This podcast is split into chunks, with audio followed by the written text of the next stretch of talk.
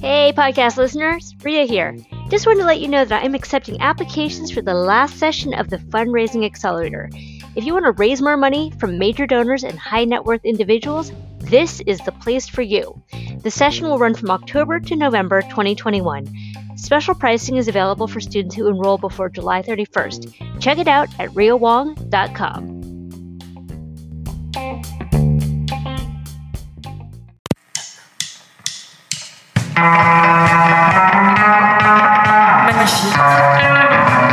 Welcome to Nonprofit Lowdown. I'm your host, Rhea Wong. Hey, podcast listeners, it's Rhea Wong with you once again with Nonprofit Lowdown. I am so excited because we are going to nerd out today. We are talking with my friend Dwayne Rohrabacher, who is the Director of Development at UC Irvine, as well as the founder and CEO of Impact Systems Builders, which is a business to business nonprofit that provides custom solutions to help nonprofits scale and sustain. And you know, here at Nonprofit Lowdown, we are all about sustainability and all about that that money. So we are talking today about systematizing your fundraising. So welcome, Dwayne. Thank you, Rhea. It's really nice to be here. All right, Dwayne, let's just jump right into it. Tell me a little bit about yourself and your career and nonprofit up to this point. Yeah. So my background is the Ohio State University, where I went to undergrad. And right before this, we were talking about 2008. That's where I was in 2008 on this campus. I went to graduate school at Penn State and earned a law degree and a PhD in education administration.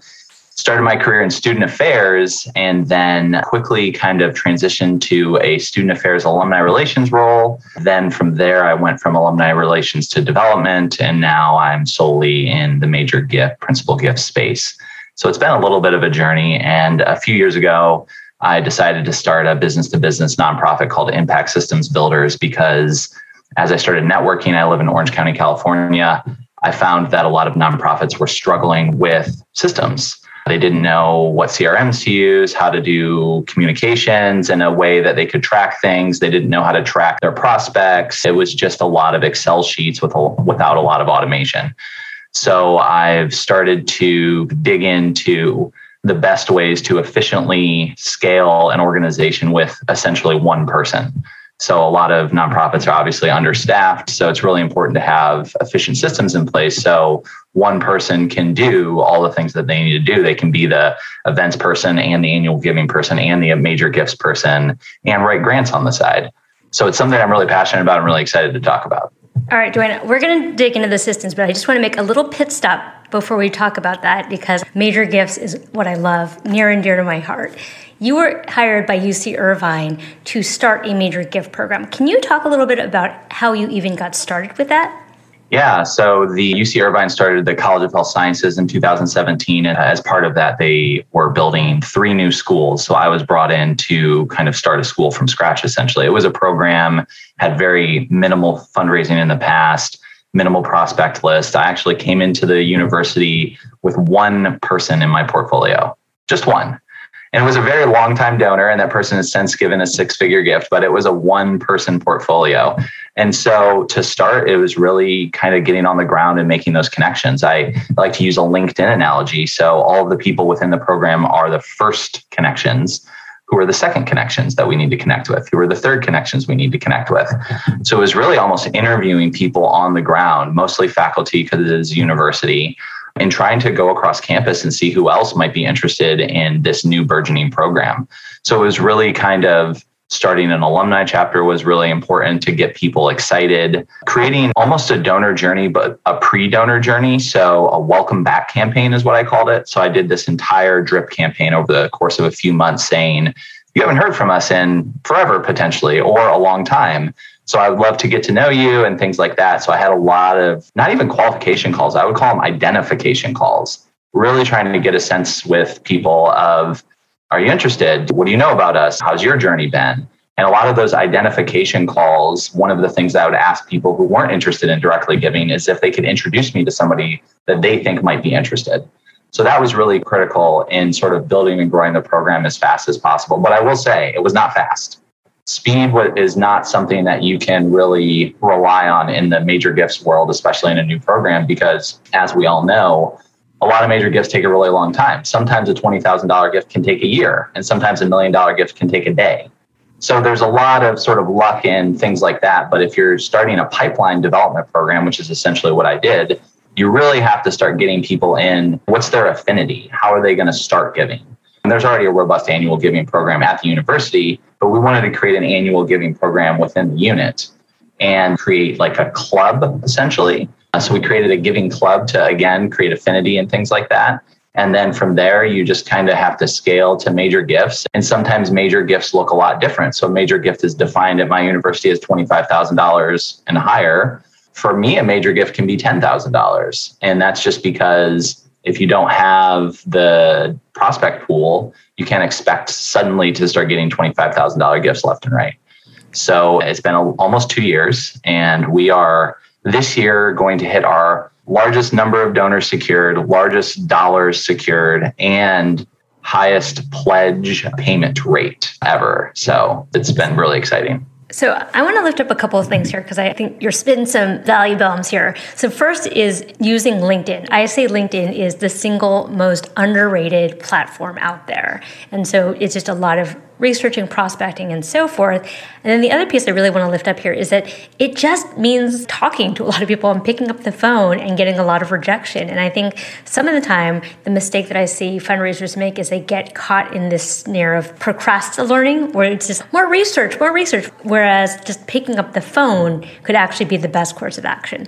Yeah, I think if somebody answers your call, they're not going to reject you. That's what I've learned. So the people who don't answer the call are the people that rejected you. And sure, you can call them a few times. And if they don't answer, then they move off your list and maybe they go into some sort of drip campaign that they get in every once in a while. Or the people who unsubscribe, they're gone. But if somebody picks up the phone, they're not rejecting you. They might say no, but they're not saying never. When I hear no, all I really hear is not right now.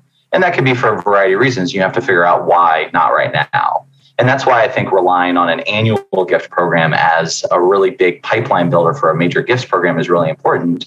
If you have a wealth capacity software where you're trying to figure out what the wealth rating is from people, everyone knows, especially if you live in a major metropolitan area, those are not very accurate. Just because you own a home worth a million dollars doesn't mean you didn't buy the home for $100,000 25 years ago. And somebody who owns a $100,000 home doesn't necessarily have the capacity that the wealth rating system says that they do. So I think it's trying to figure out if they're not a major gift prospect, can they be an annual giving prospect? So why do they want to give if they want to give? And if they pick up the phone, they're not saying never. They're just saying no, not right now. And I think those two elements are really important to just get people going. Excel is your friend, track people. Yeah. And we'll talk and, about that soon, I'm sure. Yeah. The other piece that I just want to mention for folks is knowing when to cut your losses. I feel so often we hope as a strategy, and it's like, if I call this person just one more time, then they'll donate money. It's like people are grown ups, they make their decisions, and they'll let you know if they want to be engaged or not. Yeah, my strategy for cold people, so people that have either 10 years ago or more interest in the organization. So a cold person is either somebody who gave a very long time ago or somebody who's never given and never really attended an event. I do email introduction, call almost immediately. And I know a lot of people do that the other direction, and we can talk about why I do that. So email, call, email, wait, email, gone. And that's really sort of a three strikes you're out strategy. And the reason that I do an email first is because if somebody picks up the phone and is willing to talk to you, how many times have we heard somebody say, Yeah, I have a couple of minutes to talk? Because you very politely say, Hi, my name is Dwayne from UCI. Do you have a couple minutes to talk? People say yes often. They really only have a couple of minutes to talk, and you don't want to just talk to them for a couple of minutes. So, my strategy isn't to say, Do you have a couple minutes to talk right now? It's, I'm going to email you times that we can schedule to talk later. But if you have a calendar in front of you, I'd love to get on your calendar for a future time. And that gives you a 15 minute conversation or a 20 minute conversation or a 30 minute conversation instead of a three minute conversation because you can have 10 three minute conversations. Where do they go? I mean what can you learn in three minutes other than the person graduated in 1982 and they're going on vacation next week? I really try to use the call to schedule another call instead of trying to use the call to get a ton of information right away because the rule of reciprocity people are very polite and will say that they have a couple of minutes if they're willing to pick up the phone. And we kind of get stuck in a trap where we just say okay you only have five minutes. I have to talk for five minutes and then I'm done. And then who knows if you're going to respond to me later. Okay, Dwayne, one last thing about gifts before we move on to systems, because I just like this is my bugaboo, which is I think we get this idea of I have to pitch. And I just think that there's nothing that kills something faster than a pitch. To your point, it's a conversation. So, what do you do when you're on someone's schedule for 15 or 20 minutes? It depends on who they are. So if they're an alum, it's sort of different than if they're a friend, which is sort of different if they're like a former faculty. It depends on what constituency type there are. But I try to answer three to five major questions. One, are they philanthropically motivated? You can figure that out by saying, what organizations have you given to in the past? Obviously, you know if they've given to your organization, but if they haven't, asking if they give to things like their church or the SPCA or any of the affinity organizations that people often give to gives you an idea of their philanthropic motivations. The second question I try to ask is how their job is going.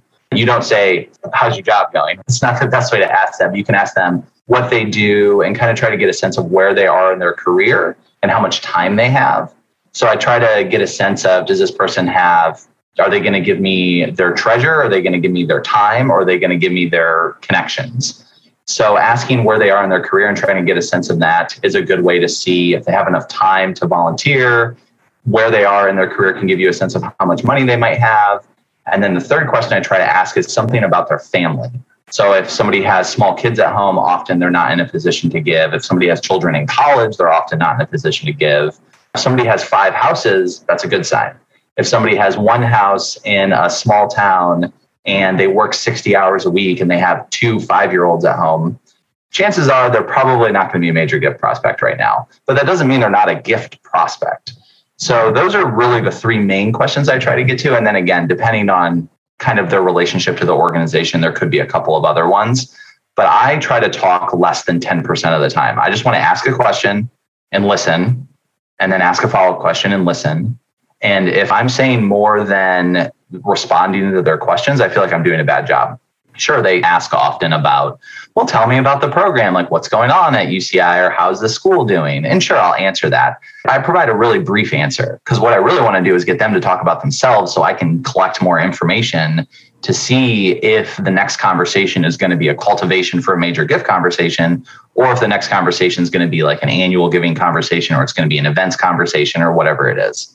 Dwayne, you and I are singing from the same playbook, which is I think the mistake I see people make, executive directors or development directors make, is that they talk too much and it's like a monologue, not a conversation. Absolutely. It is a deal killer in a major gift. It's a deal killer on a date. Don't do it, people. Stop talking about yourself. All right, let's talk about systems because I'm, I'm going to get nerdy about this. So we know that organizations live and die by systems, especially when you're trying to scale from the small startup nonprofit to a more mature nonprofit.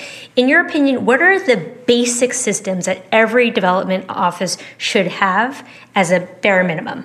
I think it's really just two things because we all have email. I mean, you can have a personal Gmail, and those are free. I think you need some sort of Excel sheet, whether it's a Google Sheet or Excel, or if you like Open Office, whatever it is and this is bare, bare bones. So you have zero dollars in your budget. So you need some sort of Excel sheet and you need a calendar, and that's it. That's really all you need. You can make multiple calendars. So one master calendar gives you an idea of okay, so I'm going to have an events calendar, I'm going to have a communications calendar, I'm going to have a separate like individual conversation calendar, which is different than the communications calendar. I'm going to have possibly like a larger affinity calendar. So you're going to look at, say, events in your area, or you're going to look at other organizations that the person might be affiliated with and what they're doing because you don't want to overlap. And then you have your Excel sheet, which just has a ton of columns. And you track things like last time I talked to the person, next time I plan to talk to the person, what we talked about in like a notes sort of capacity, where they might give to other organizations what their sort of family housing situation is. Because you want to remember things like their children's name and you want to remember their partner's names and you want to remember what city they live in and what job they have and things like that. And i always try to put links in the excel sheet as well. So i'll put in something like a linkedin profile link. If i can find them on social media I'll put an instagram link or a facebook link. I don't necessarily friend them on those things but it's good to just have that sort of data point because if you look at their Instagram and they were in Bali with their family for two weeks, I mean, that might say something to you as opposed to if they were hanging out on their farm in rural Montana. That's a different sort of thing. So, really, an Excel sheet row is a person, and you just have a lot of columns where you're tracking them, and a calendar. So, you know that if you are in a small organization, what is the marketing person doing? Like, you don't want to necessarily call them the day after they just got a giving day ask, unless you want to call them about giving day. You want to maybe get a little sense of sort of their religious affiliation. So, you can wish them happy holidays like personally instead of saying merry christmas to somebody that doesn't celebrate christmas that's always awkward the list goes on and on but i think the excel and the calendar are by far the two most important pieces of software that you need to have and then obviously an email platform if you're going to go sort of next level, having a proper CRM is really helpful because then it's out of Excel and it's in a database where you can connect all of the emails and things like that. And there's a bajillion CRMs out there. There's ones that are specifically for nonprofits, there's ones that are specifically for basically every type of organization you can get. And I wouldn't necessarily recommend one over the other. It just depends on your budget and your willingness to learn. And then in terms of calendaring software, I think that using Outlook or using Google is good, but you can also do add ons to make sure that everything syncs together. I really like the tool Zapier or Zapier, depending, I'm not actually sure how you pronounce it, which is something that it's essentially an integration tool that connects everything together. So a lot of times you'll get a piece of software and realize that it doesn't work with this other piece of software that you have. And then you get really upset and you're like, why did I spend $500 or $10,000 on this piece of software that doesn't talk to this other piece of software? Zapier pretty much makes everything talk to everything. So it's really nice when you can send an email to somebody that's logged in your CRM and that you can open your CRM and see your whole calendar inside your CRM so you have like the contact, the person that you're talking to, the calendar, the recent communications, and then your notes all in one place. It's the sort of basics on doing a major gifts program is just to be able to track and then having the discipline. So we can talk about books here in a second, but having the discipline to then go back and say, I haven't talked to this person in six weeks. I have to do something about that. I haven't talked to this person in eight weeks try to get a sense in that first conversation how the person wants to be communicated with. I always ask in my first 15 minute conversation, do you prefer text, call, or email? Every single time. You make assumptions like, oh, somebody who's 86 definitely prefers a call. Not always. There's one 86 year old prospect that I have right now that loves texting. He's just like a texting maniac. He just texts me all the time, random things. And that's fine. It's not a big deal. But I think sometimes we make assumptions about how people want to be communicated with, and that can be harmful. So asking, how do you want to be communicated with? And depending on the person, sometimes I'll ask, how often do you want to be communicated with? Because a lot of times, like I'm sure everybody on this call feels like they're overwhelmed with if you went to a university or you volunteered at a nonprofit, you get 742 emails a day and you get called by six different people in the organization. We try to avoid that. Somebody says, I only want to be communicated with like once a quarter you know what? I put once a quarter. And if today is April 8th, I'm going to reach out to them on July 8th, like exactly a quarter away. So I really take things literally too. And if somebody's like, oh, I haven't heard from you in a whole quarter, why is that? I say, oh, because you told me you only want to be talked to once a quarter. And then you can kind of play that little game and say, well, how often do you really want to be communicated with? Do you want to be invited to events more often than once a quarter and things like that? And I think just again, listening is really, really important in that regard because people will give you so much information if you allow them to. And then you can use that information to really leverage your relationship with them. Okay, I want to pause here because I want to talk about workflows for a second. So, okay. one of the things that I talk about in my training, and actually I have two of my students here, is we talk about methodologies and workflows. And I think so often, it, especially if we're the lone fundraiser, all of the steps live in our own heads, which then makes it hard to scale and delegate. So, can you talk to us about how you've been able to document your workflows? Yeah. So just like you have a, a, calendar of things for other people, you should have a calendar for yourself. So right before the call, Rhea and I were talking about a book that's really helpful. And I actually have three books that I would recommend in sequence. So Atomic Habits by James Clear is a really good book to create discipline in yourself to have a workflow that you stick to. And then Ultra Learning by Scott H. Young is a book that gives you a sense of how can I learn to be a better fundraiser? Like, what tools are out there? What books can I read? What information? Do I need to read a psychology book? Do I need to do a personality assessment? Do I need to understand myself better and learn? And then finally, Cal Newport's Deep Work is the sort of triumvirate in the sense of that book really targets okay, instead of to do lists, he really focuses on time blocks, and time blocks are really calendar focused. So I have what I call an admin day, which I think a lot of physicians and other medical professionals use. We just have one day where you're just doing administrative work. And that's how you keep your workflows on track. And of course, meetings happen, emergencies happen. You can't maybe get your full, and I don't do an eight hour day of admin day. It's more like three to four hours. But I turn my email offline and I just open whatever I'm working on and I just work on it in whatever chunk I can. So I like the Pomodoro technique personally. It works for me. I can do like 35 minutes on, 10 minutes off. That's kind of my sweet spot. And it'll be different for everybody.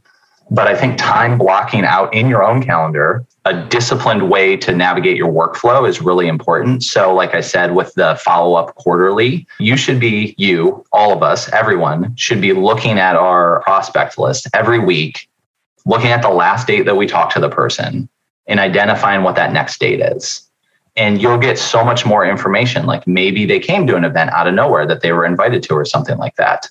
So I learned all of this through the dissertation process, actually. Like a lot of this workflow, deep work things was my own dissertation. Like I needed to get it done in a certain amount of time. I wasn't going to be an eight year PhD student. So I needed to get it done quickly. So I installed a lot of these techniques.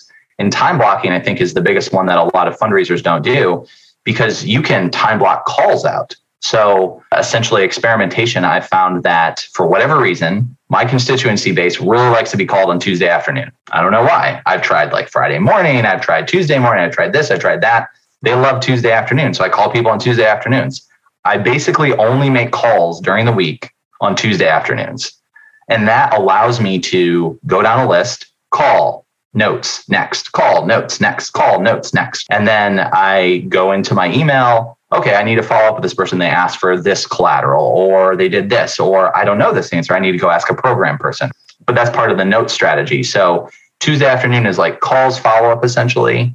I've used Thursday mornings as my administrative day where I just go through my list and say, okay, where is everybody today? It takes an hour to get through all of them. Okay, so I talked to this person in February. Looks like they attended an event in March. They haven't given since December, end of year. We have our giving day coming up in a month do I need to talk to them now? Does it make sense to call them? Okay, what did they do last year? Oh, okay, I talked to them in March of last year. They gave a gift on giving day and an end of year gift. Chances are they're going to do that again.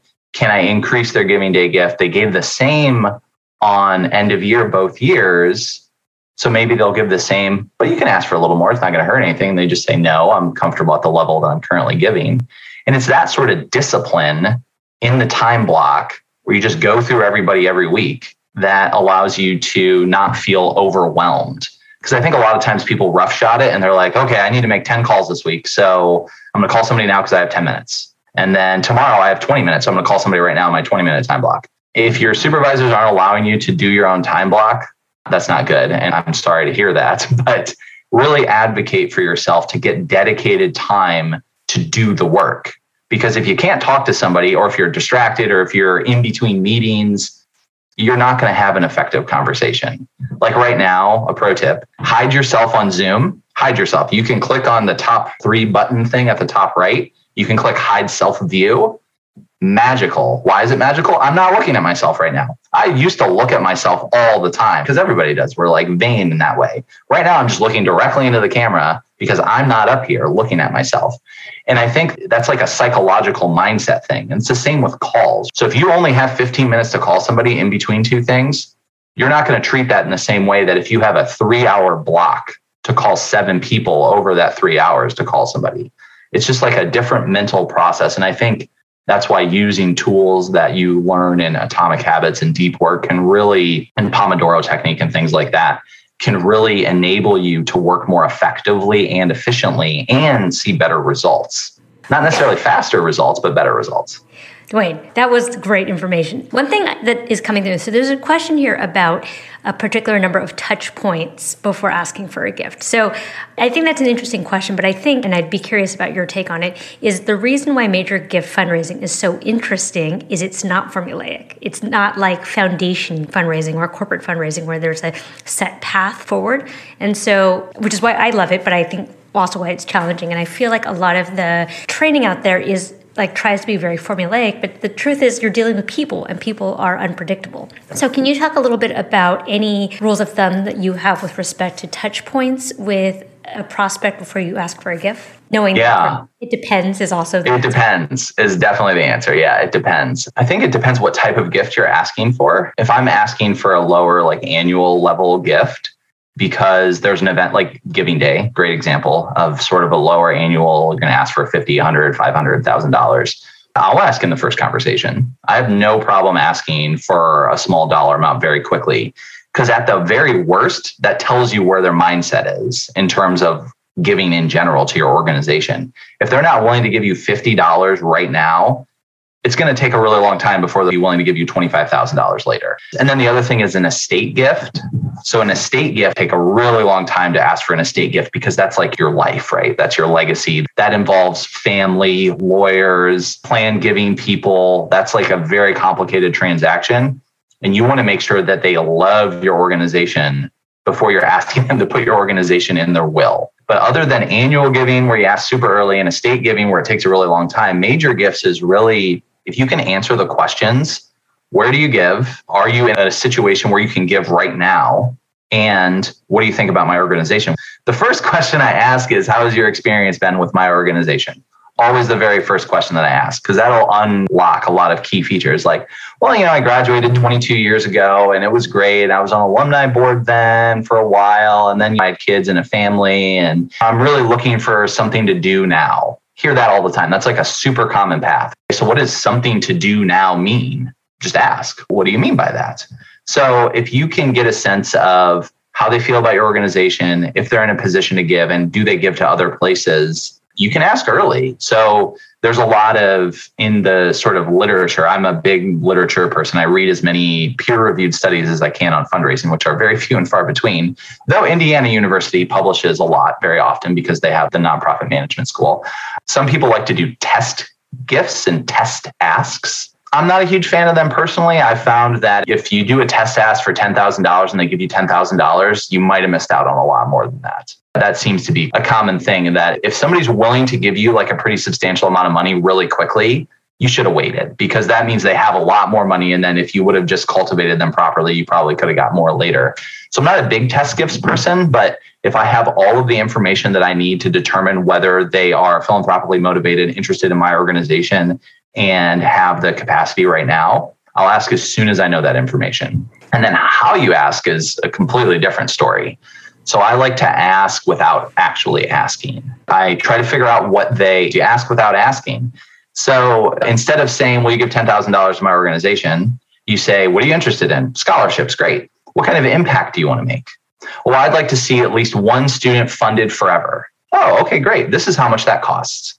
Then I just asked for a major gift, but I didn't actually ask for a dollar amount. And then you can kind of see, oh, I didn't realize endowing a scholarship forever was so expensive. Like, what other options are there? Well, you know, we have this annual giving scholarship program where you can give over four years and it supports one student at this level. It's very similar to the endowment, but it's only a four year commitment and it's at a much lower dollar amount. Oh, yeah, that's something that I think I can do. Again, didn't ask for a dollar amount. I just presented them with how much things cost to accomplish and got a sense of what they're interested in supporting. And then voila, they end up making a gift.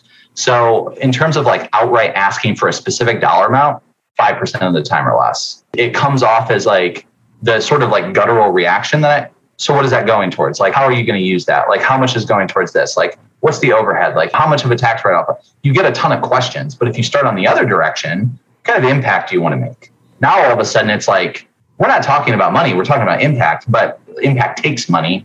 So it really puts somebody on a different playing field, so to speak. And I feel like people get way less defensive and like attacking your organization. Like, where's this money going? Like, oh, yeah, I would love to support whatever for this period of time. If you have your dollar amounts behind you and you can support it, then magic. I think we need to have a longer conversation about this because I respectfully disagree with you because I agree that you need to tie it to impact, but I think there has to be a clean ask because I think a lot of the time, if you try to ask without asking, you don't actually ask. I've seen that happen a lot too. So, in my scholarship example, I would say that to endow a full ride scholarship is approximately like a million dollars forever. So I say it costs a million dollars to endow one student forever, and you know it's named and all of those things. If their first question is how long can I pay, that's good. So that means they're interested in giving a million dollars, and you say like, oh, you can do it over ten years, and blah blah blah. And how can I do it? Well, you can give securities and all these other things. But if their immediate reaction is like, you can always tell in people's faces, like, oh, that's way too much.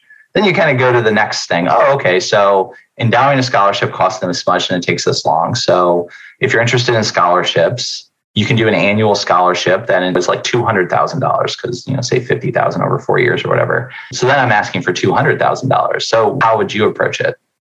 I would have queued it up, understanding what it is they have been interested in in the past. And I would probably, I like to couch it in two sentences in a question, which is like, Dwayne, you and I have spoken about how you want to support scholarships, how important your experience has been to you. Mm-hmm. What I'd like to ask you is, would you consider $200,000 to support the scholarship program for a year? Whatever, I'm making up numbers.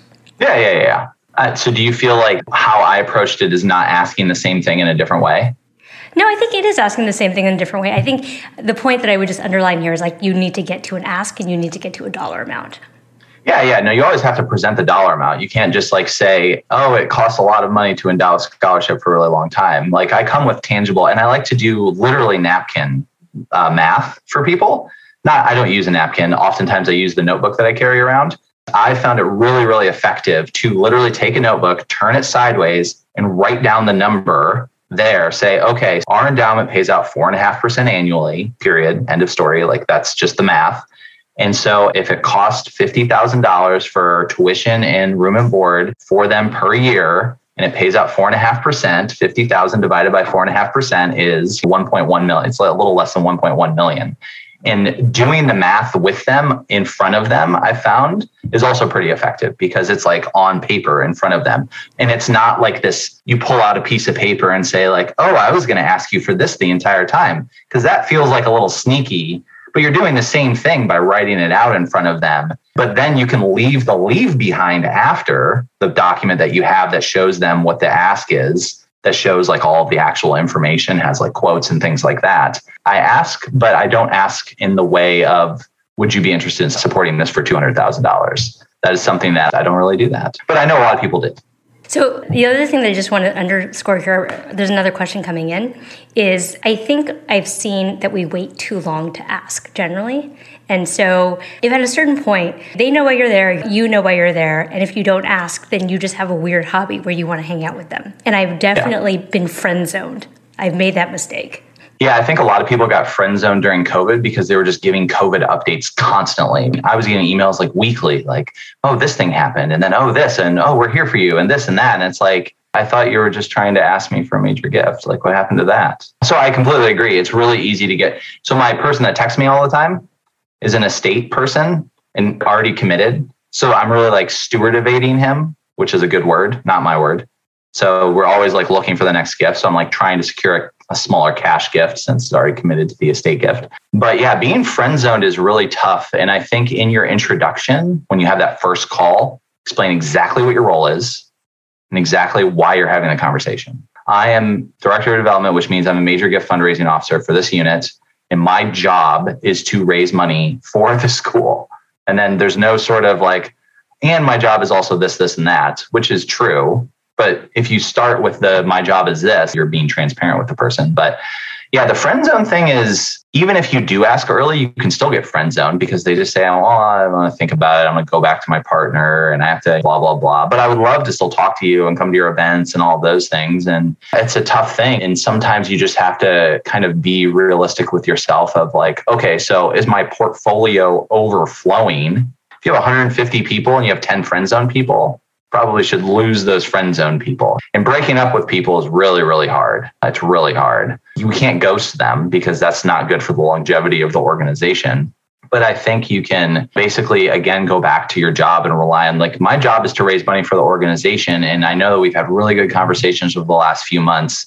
And I really appreciate your past support. I'll continue to see you at events and things like that and just trail off. I don't have great advice on that. Dwayne, you're just too damn charming, apparently. People just want to hang. All right, I have a question coming in from Samantha. Samantha, do you want to ask? Sure. Hi, Dwayne and everyone. Nice to meet you. Samantha. I work at a nonprofit in New York, Good Shepherd Services, Youth and Family Development. My question is related, but a little bit of a shift and still thinking about systematizing development. Um, and one of the things we're struggling with and would love your perspective on is how do you recommend a development team work with our fiscal department and our programs to help both parties understand the money that's coming in through our team and kind of think about how it's going in and out in real time. We have a little bit of a lag and we're kind of serving in that middle piece of it. So, do you have any thoughts on that? Or alternatively, do you know how other organizations are kind of handling that? Yeah, we have a huge lag. Like even gift processing at our organization takes sometimes like three to five weeks. So I don't even know if a gift comes in for weeks, which makes stewardship really hard. You want like want to call them really fast. I think on the program side, it's really just really focusing on impact super narrowly. How much does it cost to make the impact that you're trying to make? Period. End of story. And if they can't answer that question, they need to figure out how to answer that question. Like that's really, really important. If it costs like charity water is a great example. No harm about what they do. Like you can have personal opinions about what they do, but in terms of how they present their message, it's crystal clear. It costs this much to build a well. Period. End of story. And that sort of like we're past the like I'm giving because I'm nice. We're kind of in the I'm giving because I want to see an impact and I want to know how much that impact costs essentially. So your program people need to, if you have youth development, and one of the things, say if it's homeless youth or something like that, how much does it cost to get a child off the street and for how long? Those types of like narrow things are very important to be able to articulate. And then you can present yourself to the external community in that way. And then on the back end, the fiscal piece, it depends what the philosophy is. So some organizations are big on separate funds for everything. And other organizations are big on I have one fund and I just restrict everything like in an Excel sheet essentially in that direction. And it really just depends on how complicated you want the accounting to be. I think having multiple funds is a mistake because it's just harder to manage from an accounting perspective but having restricted funds is easier. And then in terms of lag time, if I understand your question, so say you get a gift of $10,000 that needs to be processed by your accounting people, your program people want to know when am I going to get access to the $10,000? Is that sort of your question? Yes, on our side, we get funding from the government, funding from someone else, and the way that those funds are kind of restricted, right, or mm-hmm. the asks on them is a little bit different. And so, how do we, as the middleman, kind of manage that between fiscal, who's accounting for it, and programs who are working within those, essentially? Yeah. So the other thing about the restricted nature, a lot of really small organizations should really not get funds restricted because I have a restricted fund right now that has a lot of money in it that I never spend because we're not doing it. Like we're just not doing what the money is intended, and we can't legally use money that's restricted in any way other than how it's restricted. So I think it's really, again, going back to the program people, figuring out how they want to make an impact, how much it costs, if there are like layers to their programming. So if part of it is and I'm making this up, homeless youth, and part of it is housing, part of it's food, part of it's this. Can you package things in a way where it's restricted in the sense that it's going to one thing, but it's unrestricted in the sense that if you really need extra food that month, you can put the money towards food. So you can kind of like do interesting accounting and say it's restricted to a larger like pod essentially of programs instead of a narrow program. So then it's still restricted, but you can use it a little more liberally. Government grants are a lot harder because that's even that's even more restricted because they're like you're literally writing a grant for a specific purpose. So I would say on the back end, you just need to really think strategically about how you're going to articulate externally about how the funds are restricted in a way that allows you to have a little more unrestricted access. And it's like a little bit of a dance. And Samantha, I, I don't know if this is exactly your question, but I'm a huge proponent of engaging your program folks in the business side of running a nonprofit. So, mm-hmm. you know, your monthly all hands or whatever just do a financial review. This is how much we have out in asks. This is what's in the pipeline. This is how much is going out. Because I think sometimes, and I don't want to bash program people, but I think program people forget that we're running a business and forget that they too are involved in the business of having to raise funds in order to fund programs. And so, like being really transparent and realistic with them about where the money is and where it's going is always helpful and overhead. So, like it or not, there's always overhead. I know some of us say there's no overhead, and we're like, oh, yeah, there's 0% overhead for this gift, but you're, you're still paying for overhead in some way. Somebody has to pay for the operations.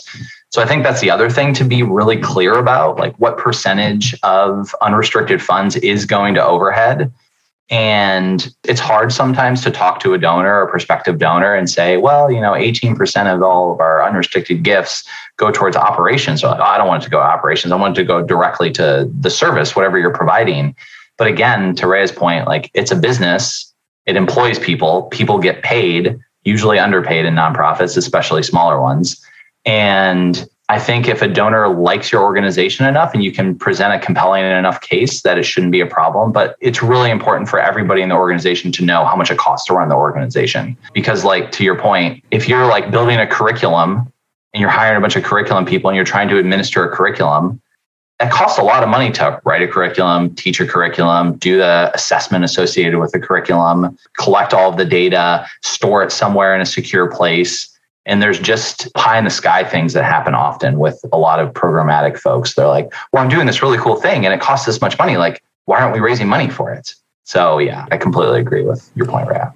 All right, so I'm going to lift up one other point that you said, and then I want to jump to Felix's question. But one thing that I really appreciate about the ways in which you've talked about raising money is essentially you are a vessel through which mm-hmm. you are helping your donor to achieve their wildest dreams what kind of impact do they want to have and you, you're merely the conduit to make that happen and i think that's so much more effective than i think some people who approach fundraising as like i'm on my knees asking for this gift or begging for the gift like no i'm offering you an opportunity for your legacy or for your impact yep. to yeah. be realized in the world like jump on this opportunity Mm-hmm. And I think the other thing that happens a lot of times in fundraising is like ego. So they're like, people are giving me money. So I'm the king or queen of money. When in reality, we are the middle, we're the middle person. It's hard. It's not an easy job at all. And it's not like there's formal training for you. You can't go get a master's degree in fundraising, right? There's like certificates here and there. The program people are really the ones doing the work. And the finance people are the ones making sure that the place stays afloat. So if we can take the ego out of it, and that's why I say, like, get the other person to talk. Nobody cares about me. Like, I have to be charming and people have to like me, but that's it. That's like kind of the end of the line. It's much more powerful to get a prospective donor in front of a program person or in front of the leadership than it is for me to talk to them 12 times because the program person is going to express a level of commitment, a level of expertise, and a level of passion that I, don't even think I could fake. And the leadership is the same way. They're going to talk about the vision in a way that you really can't talk about the vision. So I think leveraging your internal people, all program people should have at least one meeting, group meeting with a donor at some point in the near future for every organization, because otherwise they just don't get it. All right, Felix, you have a great question. You want to ask? So my question has to do with navigating mining people versus genuinely cultivating them. Mm-hmm. Doing a lot of reading on this notion of authenticity. Two buddies, one's a stockbroker, one's a wealth manager, and I could tell when they're mining me for my contacts or they're just hanging out and talking with me. And it turns mm-hmm. me off, and I tell them, stop mining me. Yeah. So, from the donor's perspective, how do you manage that? It's tough because people don't want to feel used right. at all. Yeah. So if I'm going to somebody who basically is like, yeah, I'm not really philanthropically motivated. I love your organization. I want to help in any way that I can and my first question to them is, you can help me by introducing me to people that you think would give. That's not a really great way to approach that conversation. So I think for that type of person, getting them invested first. So have them come volunteer, have them attend an event, introduce them to a programmatic person, get them really interested in like whatever impact they want to see, even if it's what they want their friends to make they still want to see an impact if they're interested in the organization. So, for example, there was one person I talked to a couple weeks ago that is just not in a position to give right now. Will probably give in the next like three to five years. But I want to get the person in now because I know based on the person's business that they're connected, like they are connected, like with a capital C, right?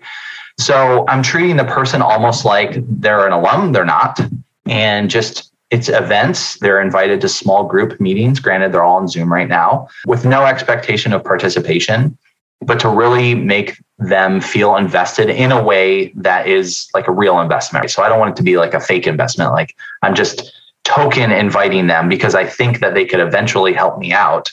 And yeah, so I would say in my sort of portfolio, I have good eight to 10 people that are not gift prospects, but they are gift connector prospects. I treat them exactly the same as I treat everyone else. And in terms of advice, I think the big thing is whatever way you can get them invested so they offer the introductions without you asking them. And I know that kind of goes back to my philosophy on asking for gifts in general is like you ask them for an introduction without actually asking them for an introduction, which is something like, oh, yeah, it seems like you're super interested in RNA research and you're connected in this space. Like, have you talked about this type of research with anybody else recently? Like, have you thought about this in any meaningful way? Like, what do you want to see happen next in this space?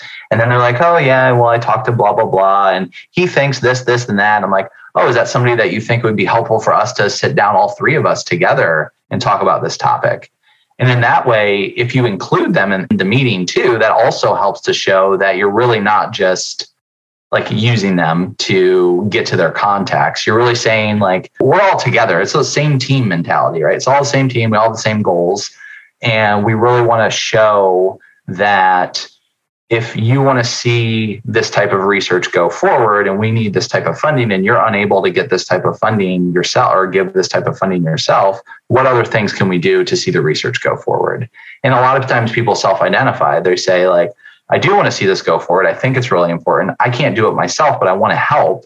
That's an opening right there. Like, okay, so you want to help. Like, this is how you can help. Kind of back to what Rhea said with, well, would you like to give $200,000 to support this? Well, no, I can't give $200,000 to support this. Well, it costs $200,000 to move forward. So let's sit down together strategically and think about ways that we can raise $200,000 for this goal.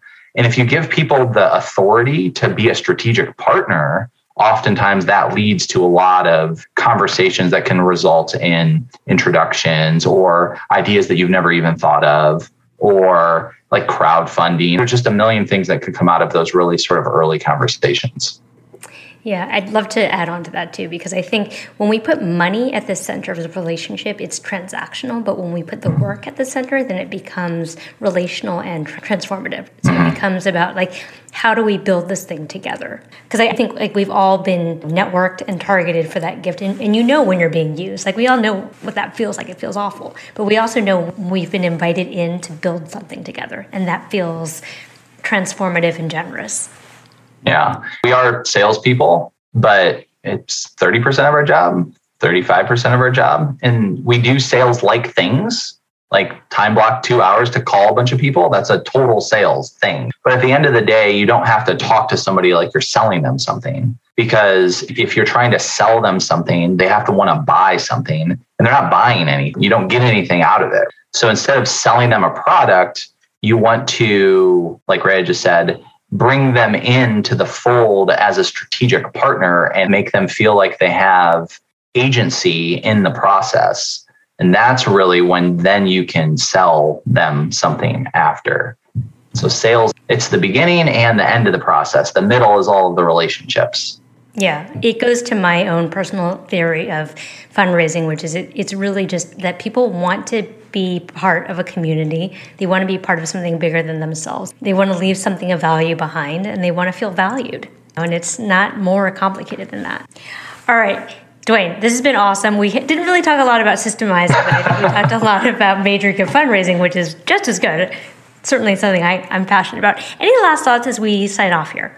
Yeah, I'd love to give a last thought about systematizing. I think more than software and Excel sheets and calendars, self discipline and structure and habits is the way to advance major gifts, period, end of story.